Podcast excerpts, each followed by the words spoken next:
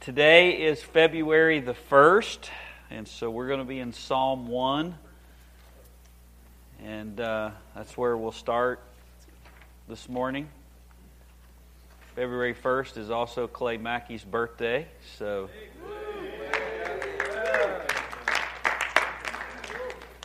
You can give him. It's nice to be 21. He looks 21, doesn't he? You do not look 21. You act it sometimes, but you don't look it. Huh? 23? Wow.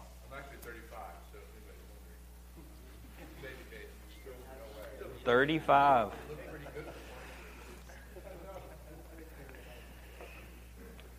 So, you know our routine, or at least mine psalm on a day, proverbs a proverb on the day, which means that today I would start with Psalm 1, uh, then go add 30, 31, 61, 91, 121. If you do that, you'll read through the Psalter in a month.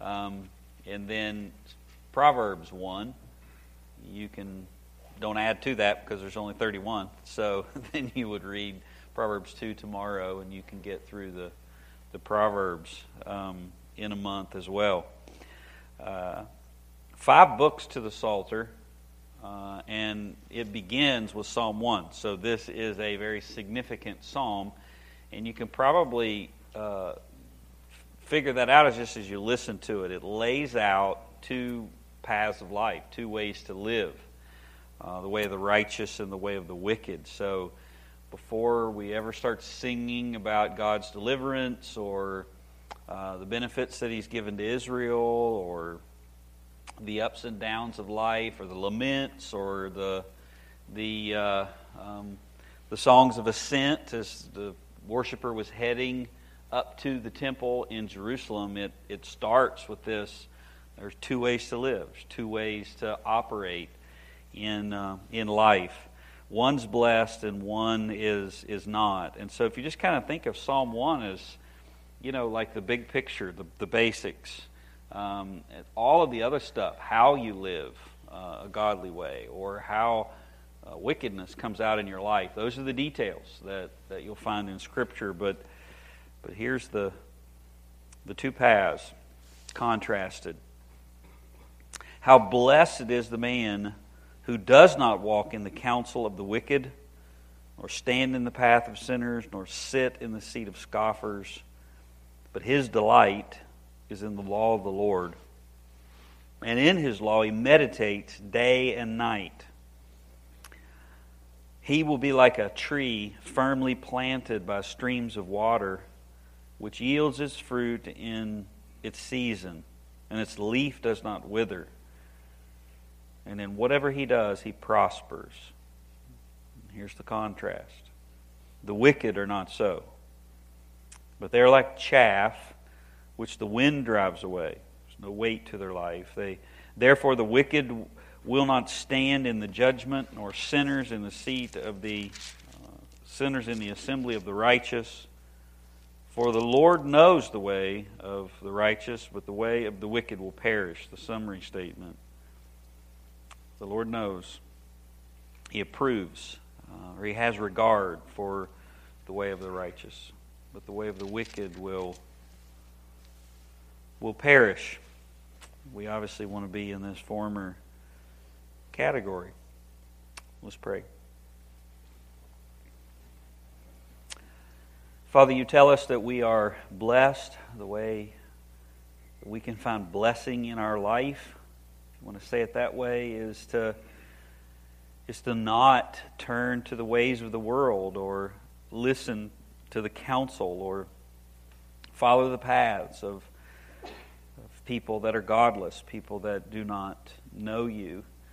Um, Lord, what will keep us from doing that, what will what our life should be governed by is a delight in your, your law, um, meaning it's our treasure. We look to it, we, we, we keep coming back to it. It's something that we feed on on a, on a, on a daily basis. And Lord, the men that are here this morning echo the same thing that, that I do. Uh, we delight in your law. We, we take pleasure in it. We want to we wanna look into it. We, we know our ways are crooked. We know our minds uh, are, are perverted. We, we easily justify our sin. We, we, we, we get confused. We, we, we, we take easy paths. We, we listen to the voices of the people around us, and, and, and that even echoes the voice that is in our own heart. And so we submit to your word. We, your voice needs to rule and reign.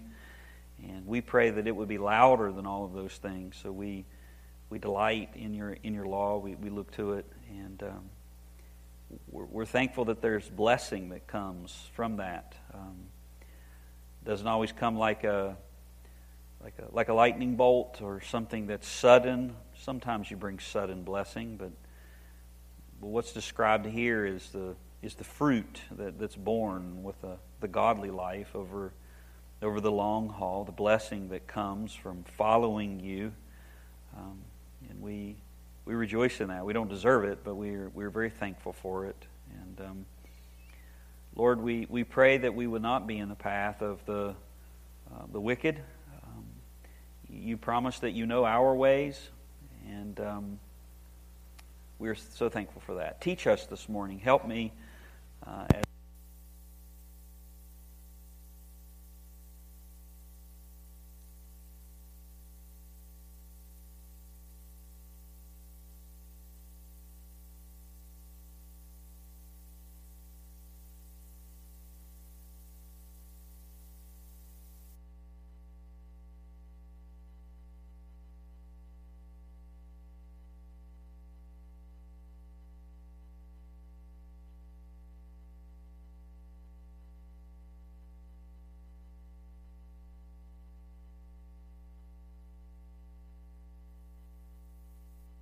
Okay, so open your Grace and Granite books to page 259.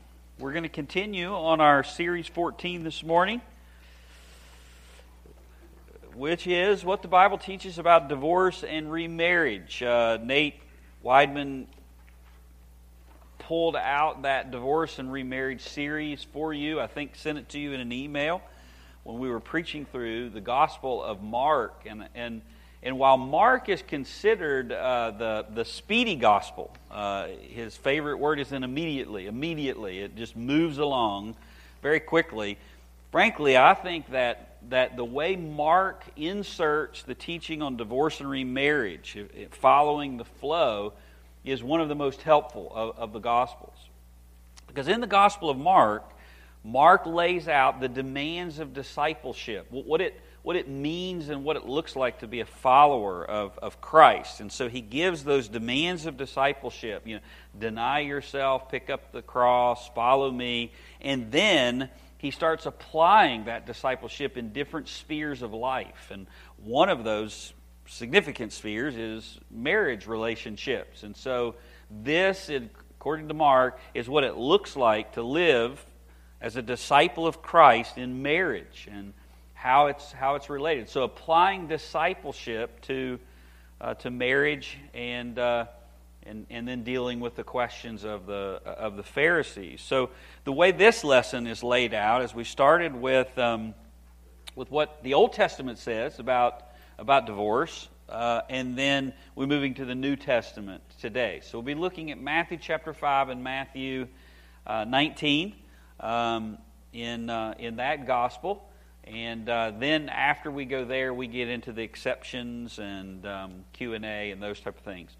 Uh, I would say if you're going to listen to those messages, I think there's six, maybe five, six, something like that. Um, the first one uh, is very helpful, kind of gives you the macro or the big picture, um, and then the last two are Q and A's. So we took the questions that people had and we just walked through the different questions. So obviously, all of them are Scripture, based on Scripture, but um, if you're looking for a shortcut, I'd listen to the first one, and then you can listen to the Q&A part where you get into all of the nuances of uh, 1 Corinthians 7, and it's laid out with, here's the question, you know, and here's the answer. Let's look at, um, let's look at Scripture. If you want to summarize it, uh, like really big picture, God says marriage is good and divorce is something that He hates. If you just want to boil down what Scripture teaches, God says it was not good for man to be alone. That was Adam when He first created him, uh, without a helper, without a woman. And then, after Eve comes along, what does God pronounce over His entire creation? It's good. And so, what God created, the fact that He created them male and female, created them male and female in order to leave father and mother, the authorial unit that was created, uh, God designed. Um, and they cleave together, they become one flesh, not only physically, but God is the one who joins them together in a new authorial unit. Um, spiritually, they're one flesh. Physically, they're, they're one flesh. They're, they're, they're no longer seen as two individuals. They're now seen as a couple, and God addresses them that way. They still have individual responsibilities, but as far as the Lord is concerned and the world is concerned, they're, they're, it's now we rather than, rather than me. And God uh, joins that union together by covenant obviously by the physical relations, and then spiritually, and then the way that He treats them, the way that He views them, their responsibilities that go along with that. And God says that's good. Um, while God created that good, we also know we live in a, in a fallen world. I mean, now outside of the garden, outside of the garden and inside of our hearts is not good. There's sin that's there. And so, what do we do? How do we deal with that? Well, the law comes along and regulates, doesn't condone or change the Lord's original intent for marriage. The law regulates sinful people relating to one another and regulates uh, sinful people, in this case Israel, in the presence of a holy God. You know, the law existed before Moses. This is Paul's whole, Paul's whole argument in the book of Romans, right? the Jewish people are saying their salvation, their, the, the reason they're right with God is because of the law of Moses. We have circumcision and we keep the law. And uh, Paul says that doesn't make you right with God. It, it, the law existed before Moses. The promise of salvation came to Abraham, and Abraham existed before Moses. And so salvation has always been by faith, which is the the covenant that God made with, with Abraham. The law came along and taught them how to express their faith in the, the literal presence of, of, of a holy God. What, what's happening when Moses comes? So there is the, the law of God that was there, and then the, the, the relationship that comes through Abraham, Isaac, you know, Jacob, and then the uh, Joseph goes into Egypt, and now God raises up Moses and leads them out, and now they're going to the promised land, which is part of the Abrahamic covenant, right? So they're, they're now going to get the land. And in the land, now they're going to live in, in, in God's presence. He's, he's not up there talking, he's now going to, to be in the midst of the tabernacle and ultimately the, the temple before the Messiah comes. So, the law, one of the things the law does, a number of things, teaches us righteousness and right and wrong and about God. It's our schoolmaster that shows us we need something uh, more than the law. It leads us to Christ. It, it also was to regulate uh, human behavior, human beings uh, living in a fallen world, and to regulate those sinners with God now living there in the in the temple and, and in the presence. Um, so, what you find in the New Testament, we'll see today, the Pharisees are appealing to the law as the basis for, for their marriage and divorce decisions. When, when that was never the intent of the law. The, the intent of the law was never to give God's intent on marriage and divorce, it was to regulate sinful behavior that's happening because we live outside of the garden, which is why Jesus takes them back to the beginning. God made them male and female, and what God joined together, let no man put asunder. So that's what you're going to find in the in, in the New Testament. So we looked at Malachi, which is a, a, prophet, a prophetic statement. So, again, think about the genres, okay? So, you have the law, Deuteronomy 24, which is where the Pharisees appeal. It's case law. So, you have a man putting away his wife uh, for some indecency that's there. And then what happens if she goes out and marries somebody else and then comes back? He can't marry her again. This is a this is specific case law of circumstances that happen. There's no command in Deuteronomy to do that. It's just saying this is happening and this is what you do when this happens. Just like there's other case law. What do you do whenever you uh, you know you kill your neighbor's donkey?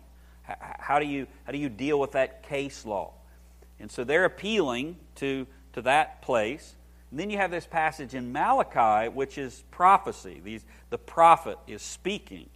And so the prophet in the Old Testament is the, is the mouthpiece of God to correct his people uh, or to, to, to, to, to redeclare the promises to his people. So, so there's sin going on in Israel, the way that they are treating their wives. And so Malachi gives God's perspective. The prophet speaks prophetically. This is what God says, how God feels, the way God sees what you're doing right now. He hates it. Why does he hate it? Because you are treating them uh, sinfully. Uh, these are the this is the wife of your covenant, and um, so we got we got all of that right. So we covered last time Proverbs, Romans, and Malachi. Now, what does Jesus have to say? You'll hear people they will appeal to the red letters in the Bible. Uh, remember the first church that I was in. Um, a uh, I had a, a, lady who was there who was an assistant, um, was the assistant choir director, and I taught uh, on Mother's Day, Titus 2, and the biblical role of, of, of a woman.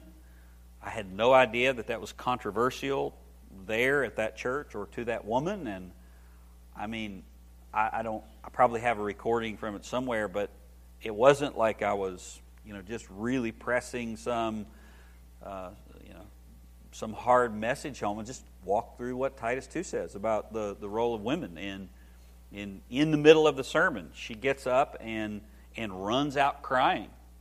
And I, you know, you have lots of things that happen in the middle of the sermon, and so I don't know what's going on. I you know, prayed for her just in the back of my mind, and I just kept preaching thought maybe something happened. She got a text or something like that, and I found her outside um, later when I connected with her, and and she was crying over the sermon.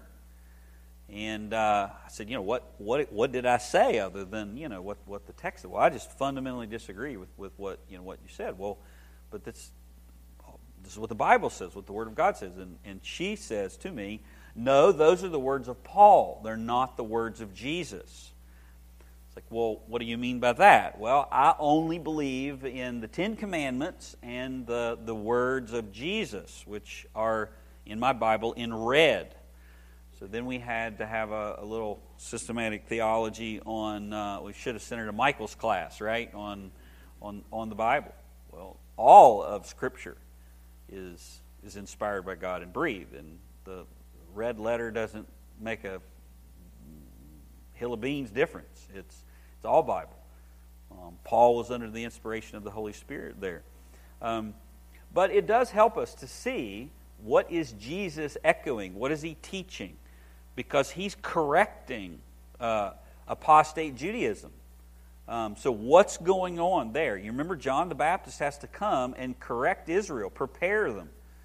And his message is repent. The kingdom of, of God is at hand, the kingdom of heaven is at hand because because they're off base. And, and the Apostle Paul is obviously still doing that in the, in the book of Romans. So Jesus doesn't treat divorce or miracle, uh, marital perversions casually. So look at Matthew 5 27 through 32. Jesus speaks about where the issue is before he, he goes into how it's carried out marriage, divorce, and all those kind of things.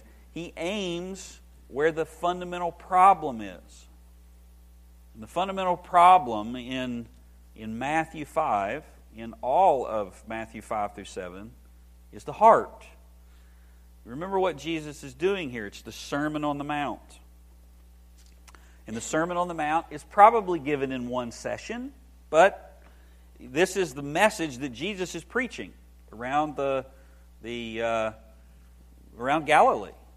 When he says he's preaching, repent, the kingdom of God is, is at hand, come into the kingdom, this is what he's preaching, at least. There's probably other things that he's saying, but, but this is Matthew's record of that, of that sermon. Well, uh, before we, we look at Matthew 5, I, I want to show you really the, the, the outline of it or the punchline. You have the, you have the blesseds. This is, this is what a, a repentant heart looks like a heart that's, that's ready to enter the kingdom, a heart that, that's embracing the Messiah. Blessed are the poor in spirit. Uh, blessed are those who mourn, those are mourning over their sin. Hunger and thirst after righteousness, the merciful, the pure in heart. They're the ones that are going to see God. I mean, he's using salvific language here. And then look at what he says in verse 17. Matthew 5 17. Do not think that I came to abolish the law or the prophets. Don't think that I, I, I have come, and what I'm about to say is going to undo what Moses gave you in any way, shape, or form, or what the prophets gave you. I'm not going to change what, what, they, what they said. For truly I say to you, until heaven and earth pass away, not the smallest letter or stroke shall pass from the law until all is accomplished. This is the, the permanency of, of, of the Word of God. Whoever annuls one of the least of these commandments and teaches others to do the same shall be called least in the kingdom of heaven, and whoever keeps and teaches them shall be called great in the kingdom of heaven. And, and here is the, I mean, here's the, the grab you by the throat statement. This is the setup for everything that he says about lusting in your heart and divorce and oaths and practicing the law. Here it is in verse 20. For I say to you, unless your righteousness surpasses, the, the word for surpasses is far exceeds. It doesn't just like get across the line, it's like to the moon. Unless your righteousness far surpasses that of the scribes and Pharisees, you will not enter the kingdom of heaven. I mean, that is like a gut punch statement. I mean, he's speaking to Jews. And if there's anybody in their minds that are righteous, that are getting into heaven, it would be the scribes and the Pharisees. These are the ones that handle the law. These are the ones that practice the law. These are the people that, eh, that, that they parade around and everybody looks to as the righteous ones. And Jesus says, accept your righteousness, which is what you need to get into heaven, unless that exceeds that of the scribes and the Pharisees, you're not getting into the kingdom. And they're probably going, What? You know, how can my righteousness exceed that of the scribes and Pharisees? And then he goes into the message and shows that their righteousness, what they claim is righteous, is only on the outward. It's only outside. Which is what he's doing when he's saying, You have heard, but I say unto you. He's actually applying the original intent of the law. He's not destroying Moses, he's actually upholding Moses. And he's showing that righteousness is not just outward. And what the Pharisees were saying is as long as I do not commit physical adultery, then I haven't violated the law. I'm good. All the while, their hearts are unrighteous, which is where Jesus is aiming. And that's where you must have righteousness in order to enter the kingdom. You can do all kinds of outward things like we're learning in, in Romans chapter 2, right? But righteousness that you and I need is in the heart. It's applied to the heart. The law of God isn't doesn't just shine light on your behaviors. Of course it shines it there. I mean, even even unbelievers think that you ought to you ought to live a certain way. They may have a different standard, but I mean that's not the, the big deal. The big deal is the law doesn't just shine on our outward actions. The the law penetrates the heart. It shines God's light on the on the heart. Um, it discerns the thoughts and intents uh, of your heart. And when the law of God shines on the heart, the part that you can't see in another person, that sometimes you can't even see yourself, your own heart, because it's deceitful. The law of God shines on the heart and reveals what's in there. And that's where you need righteousness. And that's why you have to have the gospel, because what the law does when it shines on our hearts exposes what's in there. And that's why you must be born again. You, you must have Christ's righteousness applied to your account. And then, with that righteousness applied to your account, you're justified before God, faith alone. Then you begin sanctifying that heart, it begins to be changed. Your mind is renewed. But, but God's voice becomes the echo in your own heart, and then you begin to obey that. And and you, you cease from sin and you start practicing righteousness. And, and then you become more and more like God's standard, not only outwardly, but, but inwardly. It's impossible for you to become, to measure up to God's standard or even want God's standard inwardly before you're born again, before you have new desires. But once you have those, then you now have that capacity. Uh, and so you place yourself under God's voice and, and hear God's voice. So that's what's happening here. It, it's, a, it's a partial righteousness, it's a righteousness that's outward only. And so when Jesus is talking about adultery here, in verse 27, he, he starts with the law of murder. He's correcting and he's showing what you need to get into, into heaven. Verse 27 You have heard that it was said, You shall not commit adultery. But I say to you, he's not denying that the Bible says that. Of course, you're not supposed to commit outward adultery. You've heard that it said, uh, You shall not commit adultery. But I say unto you that everyone who looks at a woman with lust for her has already committed adultery with, with, within his heart. He, he's, he's not saying that lusting in your heart is equated to physical fornication. I mean, of course, lusting in your heart, and if it stays only in your heart, is is not a great as, as great a violation as violating somebody physically. But he's saying that the, the righteousness, God's law, is not just applied to the external; it's applied to the internal as as well. So you're violating the law, and and that violation sends you into the guilty category. And then ultimately to hell. Look at what he says in verse 29. Look how, look how uh, radical, how, how serious, how violent uh, of, a, of, a, uh, of a description that Jesus gives. It's hyperbole uh, of how you should deal with heart sin.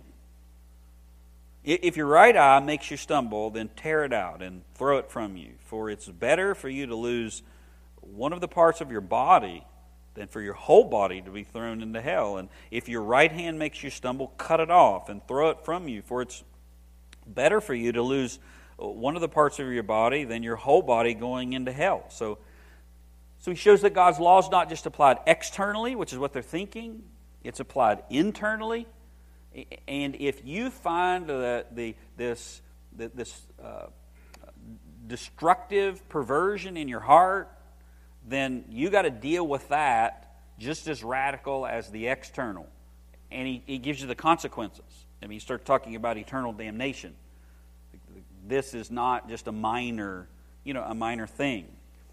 So uh, look at what your book says in page uh, 260. 60. Jesus speaks about the impurity of the heart, and that's what leads to the destructive perversions of marriage.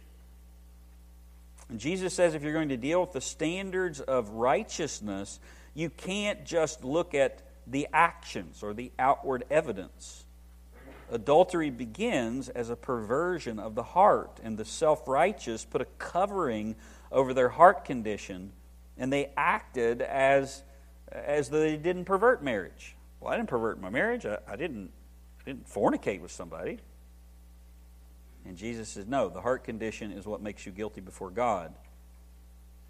It is the heart, the thoughts, and the intentions that Christ examines. Well, that's a completely different standard than just outward, isn't it? which is why your righteousness must far exceed just that outward part if you hope to get into the kingdom of, of heaven. And, and he keeps doing that. First half of the Sermon on the Mount is all application of the law. The law is applied not just to the not just to the actions, but to the heart. And then chapter 6, he talks about practicing the law. And he'll talk about praying in public, and he'll talk about giving in public, and they want credit for praying in public. Jesus says, You don't get credit for praying in public. You get, pre- you get credit for, for, for genuinely seeking God from the heart. So go into your prayer closet. You, know? you don't get credit for sounding the trumpet and letting everybody know what you give uh, or pretending that you give more than you actually do. God gives you credit for what you do, you know, in the heart. So the law's application to the heart and the the uh, the internal motive behind the practice, and then he ends Matthew seven with an invitation. Again, if you want to look at um, Psalm one, the way of the wicked, the way of the righteous, Jesus talks about two ways to live. Um, you either enter through the, the straight gate, the narrow gate, or you or you try to, to go some other way. You, you build your house on, on, a, on the rock or you build it on the sand. There, there are two paths, there are two ways. One leads to life and one leads to destruction. And then he summarizes it with that passage that we mentioned in Romans that all of you know. Not everyone who says to me, Lord, Lord, is going to enter the kingdom, but who does the will of my Father. And doing it is not just outwardly, but doing it from the heart the right motives that's there. In verse uh, 29 through 30, Christ explains, I'm looking at D under 2 on page 260. Christ explains how severely you must treat the heart condition. I mean, he's saying that, that the lust of your heart will lead to your eternal damnation. It's that serious. It will blind you and send you to eternity without Christ. Now, I said this is hyperbole. It's a way of, of saying this is serious. Like, you got to deal with this. You got to go after it hard. Um, you know, plucking out your eye, cutting off your hand. He's not saying literally do that. It, it it's a way of saying, you know, the, your right hand, your right eye, that, that was viewed as, uh, you know, as, as prominent. Um, the dominant eye, you're typically right handed. Sorry, left handers. Um, I know that's not always the case, but he's saying whatever is dominant. I mean, if you got to lose that, whatever you got to lose, lose it. Uh, because it would be better to lose that and still go to heaven. Um, and verse 31 and 32, Jesus is, in this uh, passage, is teaching the, the heart of divorce, which is uh, adultery. This passage does not teach all the nuances of divorce and remarriage. Remember, he's giving a standard of righteousness. How, how should the law be applied to, to view whether you're right with God or not? Your righteousness has to exceed that of the scribes and Pharisees. They're saying it's only outwardly. God's saying that the law applies to the heart. So how does the how does the law apply to the heart? How are they applying it? Look at verse 31. It was said, obviously not by God or the way that God's applying it. It was said, whoever sends uh, his wife away, let him uh, let him give her a certificate of divorce. But I say to you that everyone who divorces his wife, except for the reason of unchastity, makes her commit adultery, and whoever marries a divorced woman commits uh, uh, adultery. Again, this is not to go over all the nuances of the exceptions. I mean, there's even talk about all the exceptions here. There's, there's only one. They're viewing the covenant and divorce uh, wrongly. They're viewing it lightly. So he, he's bringing it back to God's original intent. How does God view any reason? You're saying it's for any reason. How does God view any reason? He's saying there's one where the covenant's already been violated. Um, beyond that, it's adultery, which is the law. And he's applying the law. So this is a, a, an expression of the way they're trying to apply the law. And he's correcting, you know, that. Yes. Question. Uh, the, the phrase makes her commit adultery Mm-hmm. almost seems as though, even though divorce was not her fault, she did not violate her marriage vows in an adulterous relationship.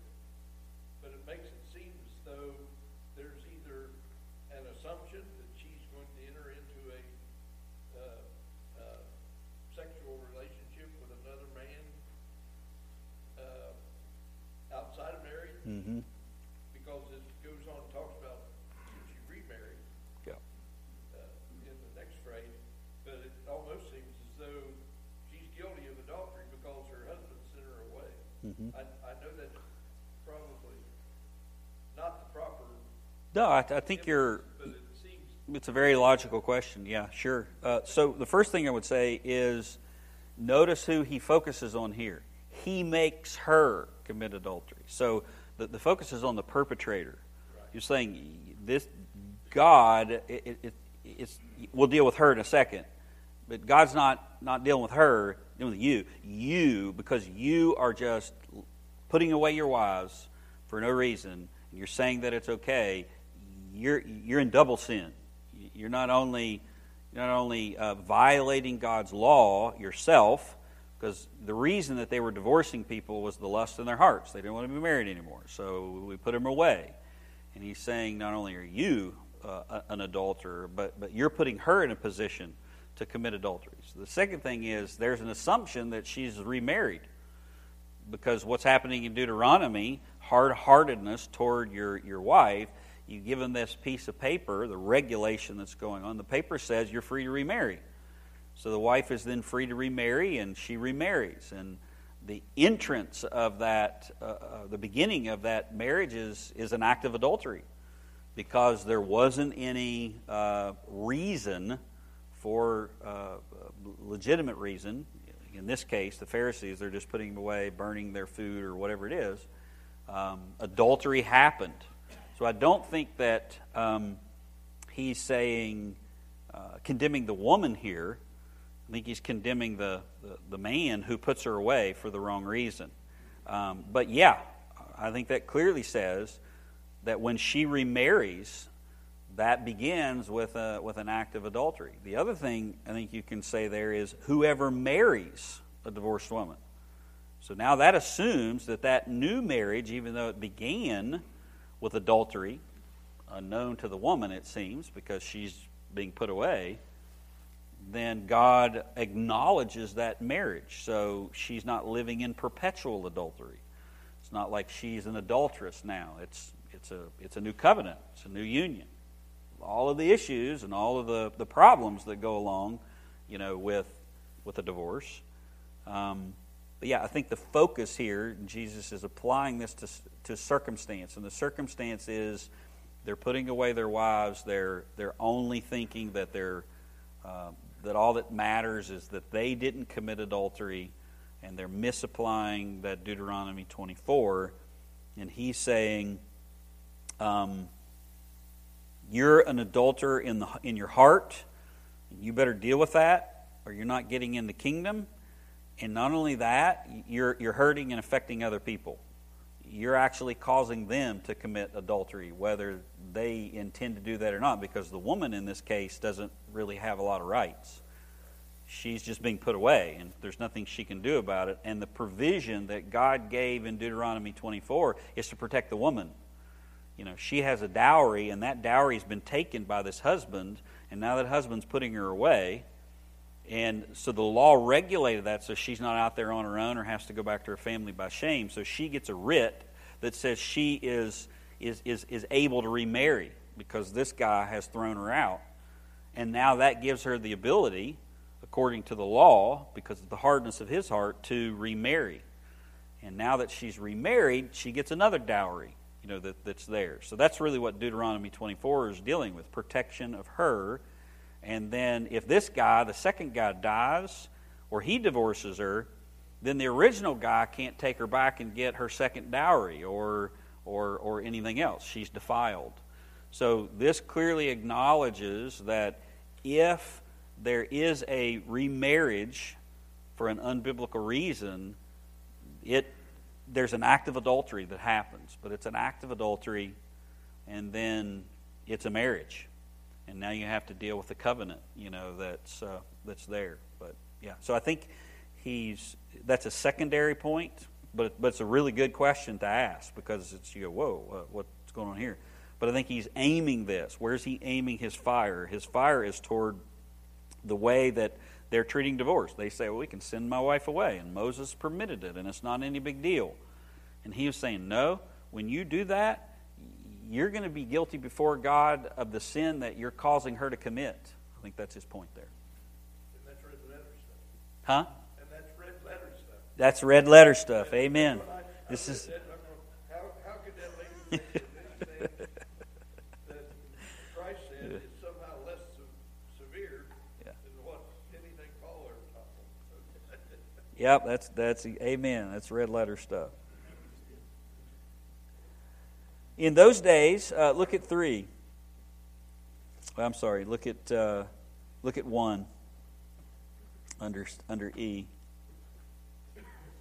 This passage has often been used incorrectly by the church to keep people in a state of singleness.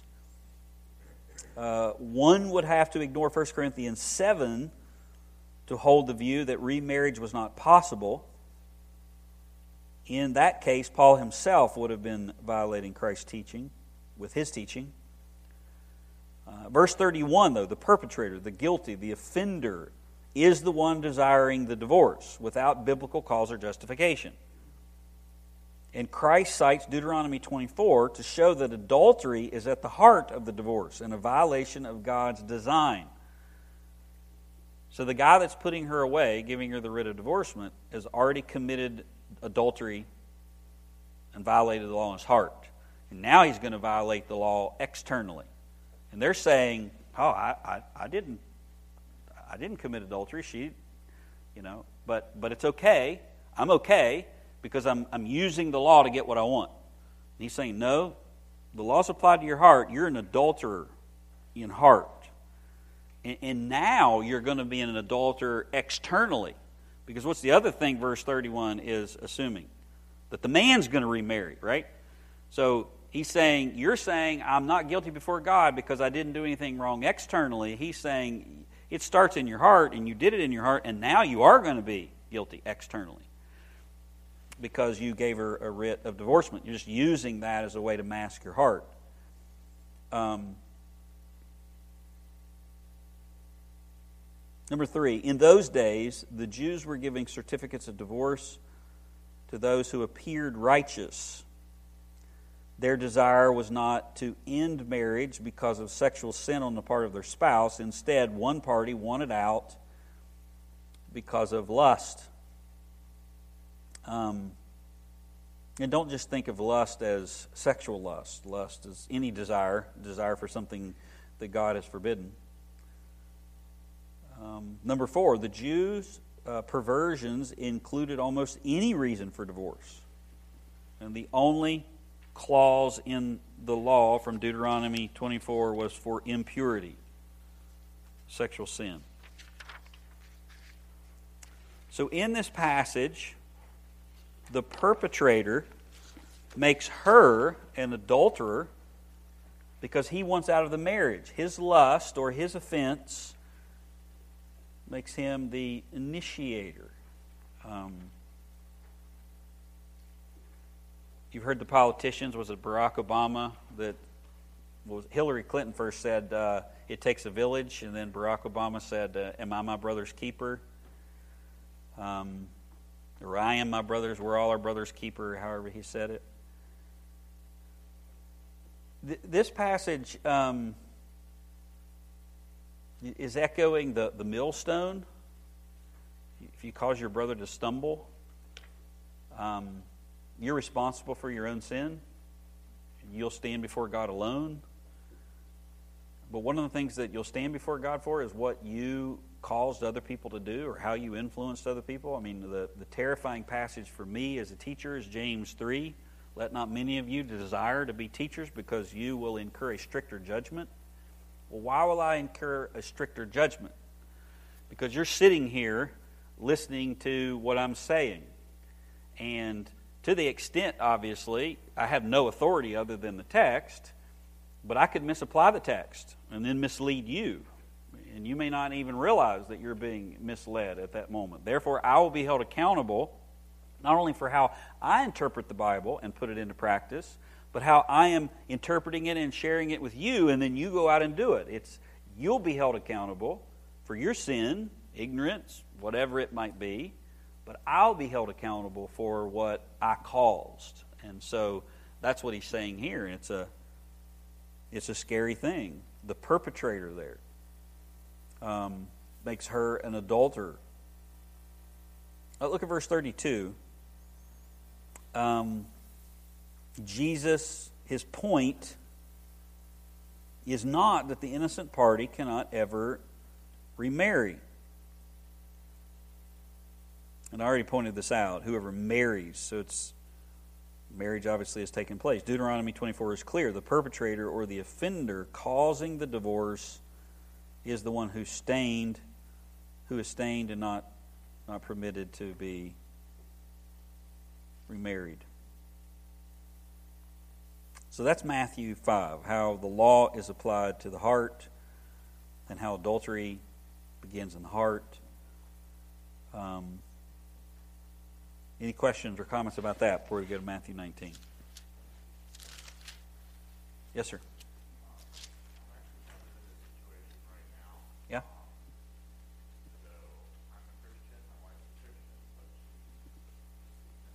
Mm, I'm sorry, brother.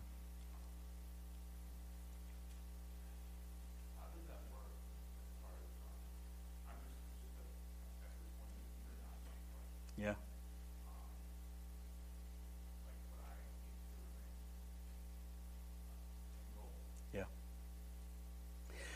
That's uh, the question is is real. So uh, one of the things that we're going to do um, is uh, is pray for you. Um, uh, there's a lot of in order to answer that question I, I would need to know a lot of other, you know, a other things. What should you be doing, you know, right now? Sounds like what you are doing, which is pursuing, uh, you know, reconciliation, you know, with your wife and, and your marriage. Um, is it? Do you find? Um, I mean, is it is is it immorality? Is there on her part? Okay. So it's just two Christians that are saying, I don't want to do this anymore. There's stuff that's gotten in there that, that's, yeah, unhappy marriage, yeah. Um, so that would fall under 1 Corinthians 7, where Paul talks to the unhappily married Christian. Know, and he talks about, uh, you know, speaking to a Christian, like in this case, if it's your wife pursuing that, you're not pursuing it. Um, he would say, don't divorce your husband You know, don't separate from him, or, or if you do, then be reconciled, you know, or remain single. Um, and then he says, don't let the husband divorce, you know, the wife. So in that case, and we're actually going to get to this when we get to the exception clauses, um, there are two exceptions. One would be immorality or adultery. The other would be abandonment. What does abandonment mean? And you know, I think in 1 Corinthians 7, Paul's specifically talking about uh, a believer with an unbeliever. But I think you can have a de facto unbeliever there. So you have somebody who's professing to be a Christian, but just rejecting what the Word of God says. And they're, they're leaving, they're departing. I, I'm, I, I'm, I prayed the prayer, I'm a believer but I'm going to do exactly the opposite of what Scripture commands me to do. Now, what do you do with that person? Are they a believer or are they unbeliever? Well, you can't make a final judgment because only God can see the heart, but you can make a functional judgment. And a person like that is not acting like a Christian, they're not operating like a Christian because they're saying, I know what God says, but I'm not willing to reconcile. I'm not willing to pr- pursue my marriage. And, and it'll, it'll, come out in a lot of different kinds of ways. I, we should have mar- never married to begin with. Somebody, you know, Aunt Susie told me, but I put that aside and just went through with it. And now God's correcting the wrong that I did back then. Or God loves me too much for me to be unhappy. He doesn't want me unhappy, and I'm unhappy. Or, or I just don't love Him anymore. It'll come out in a lot of different ways. But the bottom line is, it's a refusal or an excuse not to do what God says. Um, so now you are professing one thing that Jesus is your Lord, and you're not doing what he says. And Jesus says, Why do you call me Lord and not obey what I say? So that's the whole point of Matthew 18. Um, if we hear, then we're acting like a brother.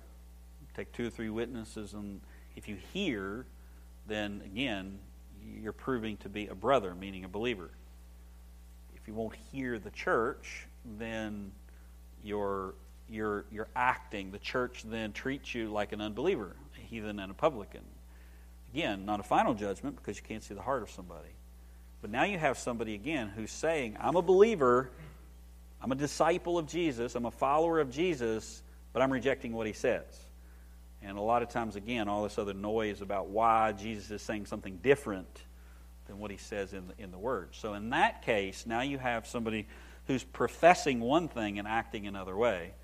And now I think you can at times apply that, you know, that abandonment clause there. Same thing with abuse. Somebody who is who's clearly violating what God commands about how you treat a, a woman or, or a man, most abuse, and not to get into verbal abuse and emotional abuse, and everything's abusive today in, in the world. I'm talking about, you know, crime, physical uh, physical component. You, you, can argue there. Uh, again, I'm a Christian. I'm a Christian, but you know, but I just get angry and I just do this. You know, but at some point you got to deal with the fact that you're professing one thing and you're acting habitually another way. And the Bible says if you profess one thing and you habitually act another way, what's true? Not what we say, but what we do. Um, and you got to deal with that which is why Jesus is really pushing the accelerator down on this, this hand and eye thing. Because it's very easy to deceive ourselves that what we say and, and what we think versus what's coming out of our life, you know, and we, we say this and then excuse what's coming out of our life. Now, that is, uh, you know, application without knowing all the details of, of what's going on. And my heart just breaks for you, my friend. It's it's so hard, and um, I'm happy to help however you know however I can. I would just say right now, flee to Christ uh, and pursue her uh, in that way, and um, your elders in your church hopefully can you know can can prevail there, and there's probably damage of, the, the relationship and hardness of heart. A hard heart is, you know, that heart has to be softened before the word can even get in there.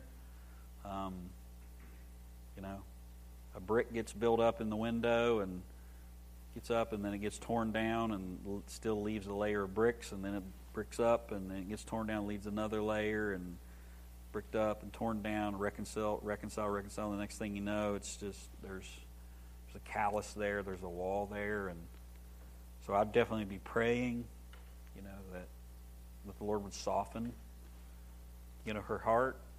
So, um. Thanks for asking and just being transparent. So, can we pray for this brother and this marriage right now, guys?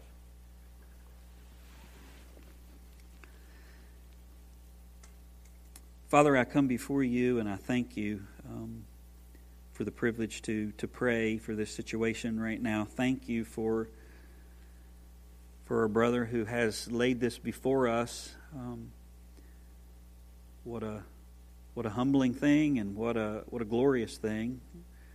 Um, and we don't want to miss the opportunity to, to pray for him and pray for his marriage. Um, I don't know the details. I don't know what he's done, what she's done, but you do. You know everything. And we know what, what you want to happen. We know you want this marriage to be reconciled. And I pray that that would take place. I pray that you would soften his wife's heart, that you would give her clarity to her own sin. I pray that you would give him clarity uh, with his sin. And that you would do what, what you can do, Lord. You are able to restore what the locusts have devoured. You're able to bring light.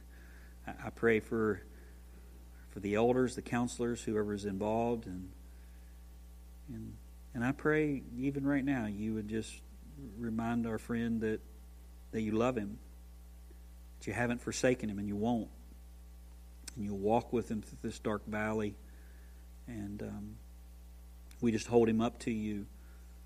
We we help bear his burden even now, and uh, I ask it all in Jesus' name. Amen. Amen. All right, there's your your task this week. Pray. Um,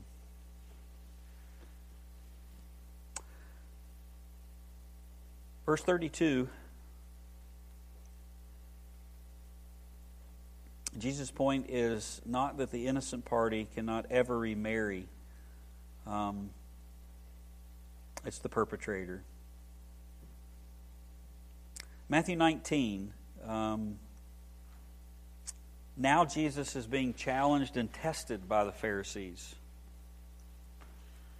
So they've the, the key to, to remember in Matthew 19 here is that they've already heard the Sermon on the Mount. They already know what Jesus has said. And they're trying to apply, uh, they're trying to outfox him, if you will. Um, and so, verse 1 when Jesus had finished these words, he departed from Galilee and came into the region of Judea beyond the Jordan. The large crowds followed with him, and he healed them. Some Pharisees came to Jesus testing him. You wonder what their motives are? It's spelled out right here. And they're asking, Is it lawful for a man to divorce his wife for any reason at all? They're setting him up. And here he answers in verse 4. And he answered and said, Have you not read that he who created them from the beginning made them male and female? And said, For this reason a man shall leave. For what reason? The fact that he created them male and female. For this reason a man shall leave his father and mother and, shall be joined to his wife, and the two shall be one flesh. So there's the creation. He made them male and female. And, and one of the reasons he made them male and female was so that they would leave father and mother and they would be joined. And now they're, they're no longer two, but they're viewed by God as one flesh. And verse 6, notice who joins them. So they are no longer two, but one flesh. What therefore God has joined together, let no man separate. So then they come back at him in verse 7. And they said to him, why then did Moses command to give a certificate of divorce and send her away? Notice the, the nuance of words here. They say, Why did Moses command to do that? Well, Moses never commanded to do that. Moses gave case law. Verse 8 And he said to them, Because of your hardness of heart, Moses permitted you to divorce your wives or send away your wives. But from the beginning, it has not been this way.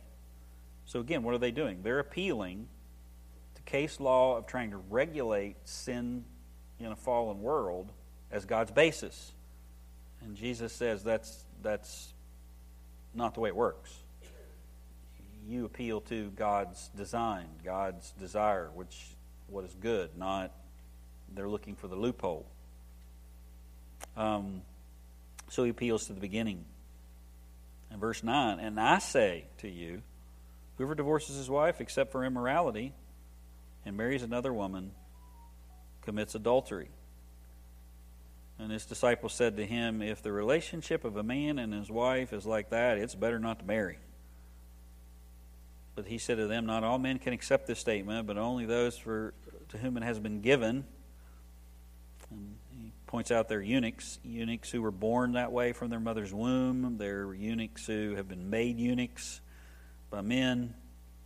And there were also eunuchs who made themselves eunuchs for the sake of the kingdom. They're able to accept this, but but but you're not. And um, I don't think uh, most of us in here are not eunuchs. So but, but verse 10, you do have the disciples recognizing the seriousness of what Jesus is, is saying here. So he's being challenged, he's being tested. That's the context. And Jesus dealt with the Pharisees who were trying to make their own rules and regulations, and the Pharisees are testing Jesus to catch him in a nuanced violation of the law or some inconsistency. They don't really care about how to apply the law or what God desires. They're, they're aiming at Christ and, and they're trying to trip him up. And so Christ creates the framework to teach by tracing marriage back to God's original and perfect design from Genesis. And Scripture is clear that man leaves father and mother for a godly marriage, not for a perversion of God's design. And the design is rooted in how God created them, male and female. This is also the greatest argument against homosexual relationships and same sex marriage. You hear people say, uh, the ones that try to use Scripture in order to say that uh, what God is condemning in Romans 1 and other places is abusive relationships. As long as there's love, it doesn't matter about the, about the gender. Um, and Jesus never spoke on homosexuality. That's typically what, what you'll hear. And your answer is, yeah, he did right here. Um, he, he, doesn't talk about bestiality here. He doesn't talk about, you know, ten wives. He doesn't talk about any other perversions of the of the human heart, which all of those are perversions of the human heart. He goes back and says, what, how did God create people, and what was His original design and intent? He created them male and female so that they could come together. Um, the design of the, the family has the man leaving and cleaving in a one flesh union, and there's no other design for the family. This is the, the groundwork laid by Jesus before answering the question. He lays the groundwork of Scripture before he answers the question. In verse 7, the Pharisees think they've trapped Jesus by bringing up Moses, the patriarch of the law. I mean, is Christ going to wrangle with Moses from Deuteronomy 24, 1 through 4? And how laughable. It shows you how stupid sin will make you, the, the one who, who, who gave the law. And Christ shows them very quickly that God does not excuse the one who violates the one flesh union. In verse 8, Jesus says, From the beginning, it's not been this way. He reminded them that God allowed divorce for Israelites because of their hardness of heart because of their sin. And divorce is not a loophole. One person is going to harden the heart, and the other person is going to be left unprotected, and God is concerned about the unprotected one. And that's the purpose of Deuteronomy 24. And Jesus provides a clear statement about porneia, about immorality, and the word meant any sexual relations outside of the one flesh union it's not a lust or, or cravings. The lust leads to sexual sin, which is what Jesus is talking about in Matthew 5. And he teaches that sin begins in the heart and guilt is applied to the heart, the heart of adultery. But adultery in the mind is not the same or has the same consequences as physical adultery. Lust in the heart is still sin. How bad is that lust in your heart? Pluck your eye out and cut your hand off. That, that's how bad it is. So don't get in the idea that you're you skate by as long as you don't do it. Lust in the heart is still sin and should be properly confessed and dealt with at that level. What, what, why does he have this in our in our lesson? Because people will say, uh, "My husband looked at pornography, therefore he committed adultery. Therefore I am able to divorce." And that's not what Jesus is saying here or he lusts after other women. Well, that's horrific sin, and you need help, and you need God to deal with that sin, but that's not grounds for breaking your covenant. Now, if you don't deal with that lust in your heart, it's going to turn into some physical manifestation, whether that is self pleasure, whether that's seeking pleasure from somebody else, or all kinds. I mean, the human heart is, is unbelievable. Our hearts are unbelievable in, in, in the way that they can manifest and, and find ways to, to sin and deceive itself.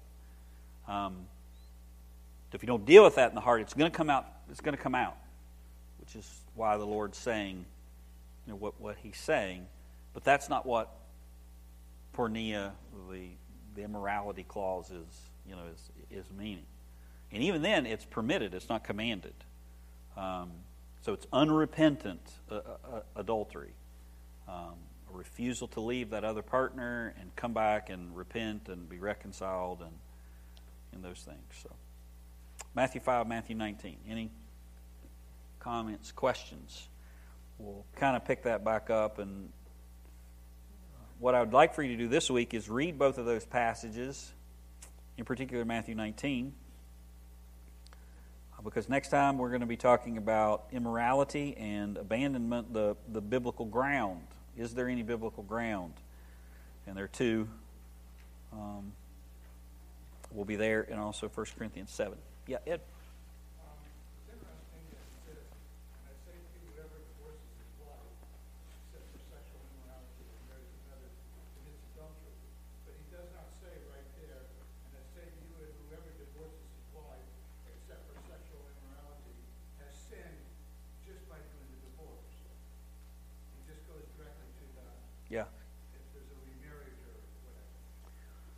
I think I understand what you're saying. Tell me if I'm right here. What, what you're saying is he's pointing out is if divorce happens, like the other person does commit adultery, and you divorce that person because of the adultery, then you're not an adulterer. Your, your new marriage does not start in adultery uh, because you had biblical grounds. Is that what you're saying or no? Well, saying, wife, yep. Right. Right. Correct. yeah. Yeah. Yes. Absolutely. That's good. Yep. And then you would be an adulterer if you remarried. And then you would also be accountable for causing her to commit adultery. So it's, yeah, it's, it's really serious stuff. It is. So I hate sin. I hate a broken world. I hate the devil. And I'm thankful for Christ and the church. And one day, brothers, one day, it's going to be gone. Sin's going to be gone. We're going to be in the kingdom. We'll be with the Lord. And um, there's the promise of the gospel. First Corinthians is a passage that you ought to memorize. It says, fornicator, the adulterer, the whole list there is not going to enter the kingdom of heaven. Such were, past tense, some of you, that you've been washed, you've been sanctified. So if that sin has been in your past, and you have confessed that and forsaken that and come to Christ, you're not viewed as a divorced person before the Lord. You're washed and sanctified. You're, you're changed. Um, you may still be dealing with some of the earthly consequences, um, like me. There are things that I looked at before I came to the Lord, and those images are still in my mind. They're not prominent, but they're still in there. I wish I'd never looked at them. Um, consequence of sin, but that sin's been washed and given, been given a new heart. Amen. Yes, sir.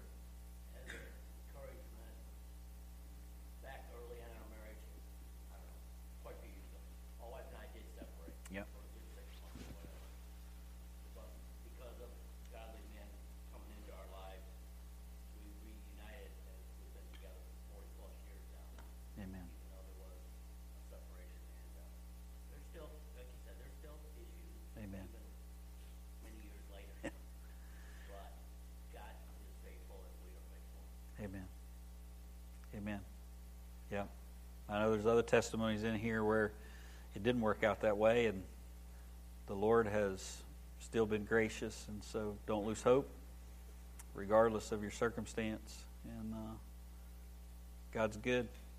It's a matter of the heart, brothers. So focus there. All right. Lord bless you, and uh, have a great day. Remember, next week, no grace and granite. So next Tuesday, we'll not be here. Uh, myself, the seminary guys, a bunch of us will be away at uh, Courageous Churchman, Jupiter, Florida, at the uh, Expositor campus down there. And so uh, we'll pick it back up the following week. All right? God bless.